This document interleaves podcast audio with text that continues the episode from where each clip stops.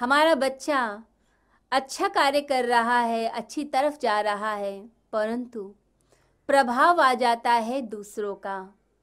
और दूसरों के प्रभाव से हम प्रभावित होते हैं और फिर अपने बच्चे को दूसरी दिशा में लगाने लगते हैं।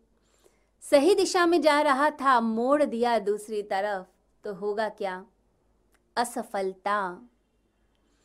अगर बच्चा डॉक्टर बन के खुश है तो उसे डॉक्टर बनाइए। फिर उसे आईएएस मत बनाएँ। वो अगर चाहता है रिसर्च करना तो रिसर्च की तरफ़ लगा दीजिए। आसपास पड़ोसी के बच्चे क्या कर रहे हैं? मेरे रिश्तेदारों के बच्चे क्या कर रहे हैं? इस पर ज़ोर मत दीजिए। वो उनके अंदर का टैलेंट है जिसे वो विकसित कर रहे हैं, परंतु आपके बच्चे में टैलेंट क्या है? आप पहलवान हैं, परंतु बच्चा नृत्य करना चाहता है तो उसे नृत्य करने दीजिए डांस में डालिए।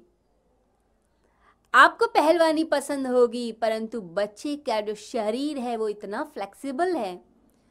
और उसके अंदर नृत्य का टैलेंट है डांस का टैलेंट है तो उसे डांस की तरफ़ डालिए। चेंज मत कीजिए। आसपास के दृश्य भटकाते हैं और मनुष्य भटक जाता है। आसपास की सुगंधें पकड़ लेती हैं।